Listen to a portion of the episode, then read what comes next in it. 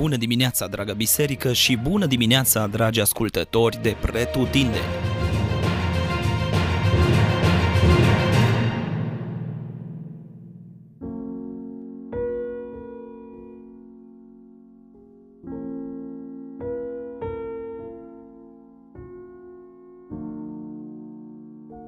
Exodul, capitolul 16 Copiii lui Israel au mâncat mană 40 de ani, până la sosirea lor într-o țară locuită. Au mâncat mană până la sosirea lor la hotarele țării Canaanului. Asta probabil a scris fie Moise înainte de moarte, fie Iosua mai apoi, deși el a fost mult mai exact în cartea sa în Iosua, capitolul 5 cu versetul 10, unde menționează exact ziua în care mana s-a oprit. Însă ce vreau să subliniez este un alt aspect. Pornește capitolul de astăzi din nou cu o cârtire și încă una destul de răutăcioasă, adică de data asta nu-i mai adunătura din mijlocul poporului, ci chiar israeliții, surprinzător. Copiii lui Israel le-au zis, cum de n-am murit noi loviți de mâna Domnului în țara Egiptului când ședeam lângă oalele noastre cu carne, când mâncam pâine de nesăturam? Căci ne-ați adus în pustiul acesta ca să faceți să moară de foame toată mulțimea aceasta. Păi despre ce vorbim? Adică, oare chiar asta să vei fost realitatea? A, posibil să fi avut de mâncare, însă în Egipt erau robi, li se spunea când să se culce, când să se trezească, ce să facă peste zi, când să mănânce și tare mă tem că din poziția de robi nu stăteau ei lângă prea multe oale de carne și pâine pe săturate și vreau să observăm și la noi lucrul ăsta atunci când trecem prin pustie, tendința asta de a exagera lucrurile atunci când aparent uh, dăm de o lipsă este cât se poate de obișnuită. Și spun aparent pentru că în pustiu apar lipsuri, însă tocmai acelea sunt momentele în care vedem slava lui Dumnezeu și Dumnezeu tocmai de aceea le îngăduie.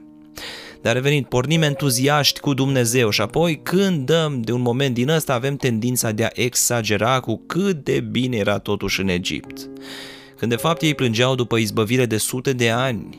Da, facem asta poate pentru că reacționăm în felul ăsta la necunoscut și din teama faptului că scăpăm lucrurile de sub control.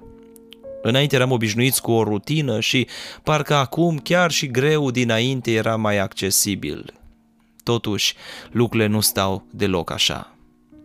Tocmai asta înseamnă umblarea cu Dumnezeu prin credință, mutarea focusului și predarea controlului în mâna lui Dumnezeu. Dar revenim acum la poporul Israel. Să presupunem că ar fi avut uh, de mâncare din belșug în Egipt, deși încă o dată spun că mă îndoiesc, însă oare la asta se rezumă tot episodul ieșirii din Egipt? Oare la mâncare mai bună sperau ei? Sau de câte ori se rugaseră probabil, Doamne, salvează-ne, orice și oriunde e mai bine decât aici? Și așa facem și noi. De multe ori privim doar la situația prezentă care arată a criză și uităm de unde ne-a scos Domnul. Uităm toate minunile și intervențiile miraculoase a lui Dumnezeu pentru noi de până atunci, pentru care ne-am rugat și care s-au împlinit și poate s-au împlinit mai mult decât am știut noi să ne rugăm și toate lucrurile astea ar fi trebuit să ne crească și să ne întărească credința până la momentul respectiv. Dar uite pe de cealaltă parte încurajator răspunsul lui Dumnezeu. Dumnezeu are grijă de ei. Dar e bine să notăm aici că nu din cauza plângerilor poporului, și o să vedem pedeapsa lui Dumnezeu mai târziu pentru asta, ci pentru că Dumnezeu de la bun început avea în plan să le poarte de grijă și în aspectul ăsta. Și pentru noi e bine să luăm aminte, Dumnezeu este Tatăl nostru, El și când ne duce prin pustie, El nu ne lasă, va continua întotdeauna să ne poarte de grijă, indiferent cum ar arăta situația. Și aici apare întrebarea, de ce nu le-a spus el de la început pentru a evita să se ajungă aici?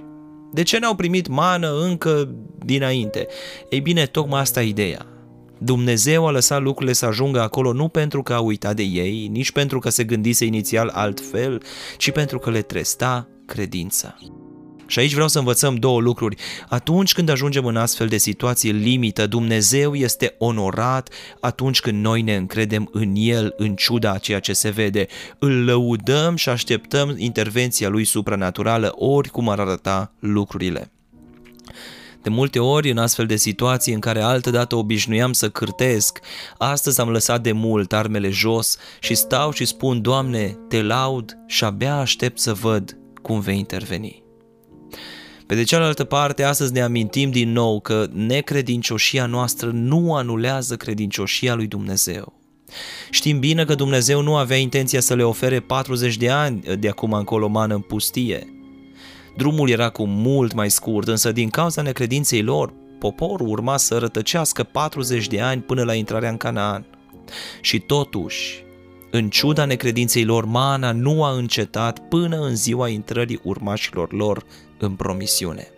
Generație după generație au trăit minunea pâinii din cer, care dacă o lăsai pe a doua zi se strica și totuși în fiecare sabat termenul ei de garanție se prelungea la două zile. Extraordinar lucrul ăsta. În fiecare dimineață, apoi în fiecare sfârșit de săptămână, minunea se înnoia sub ochii lor. Da, el rămâne credincios și ceea ce promite el împlinește. Să-l cinstim, deci, onorându-l cu credința noastră în fiecare situație.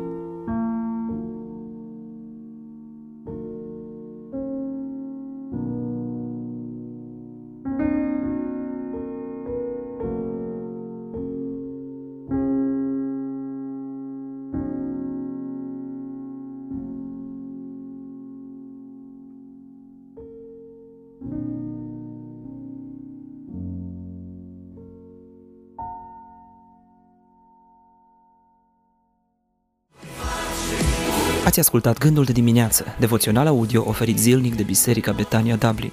Dacă v-a fost de folos și pentru a accesa mai multe resurse, vă așteptăm să ne vizitați pe platformele online. Dumnezeu să vă binecuvinteze!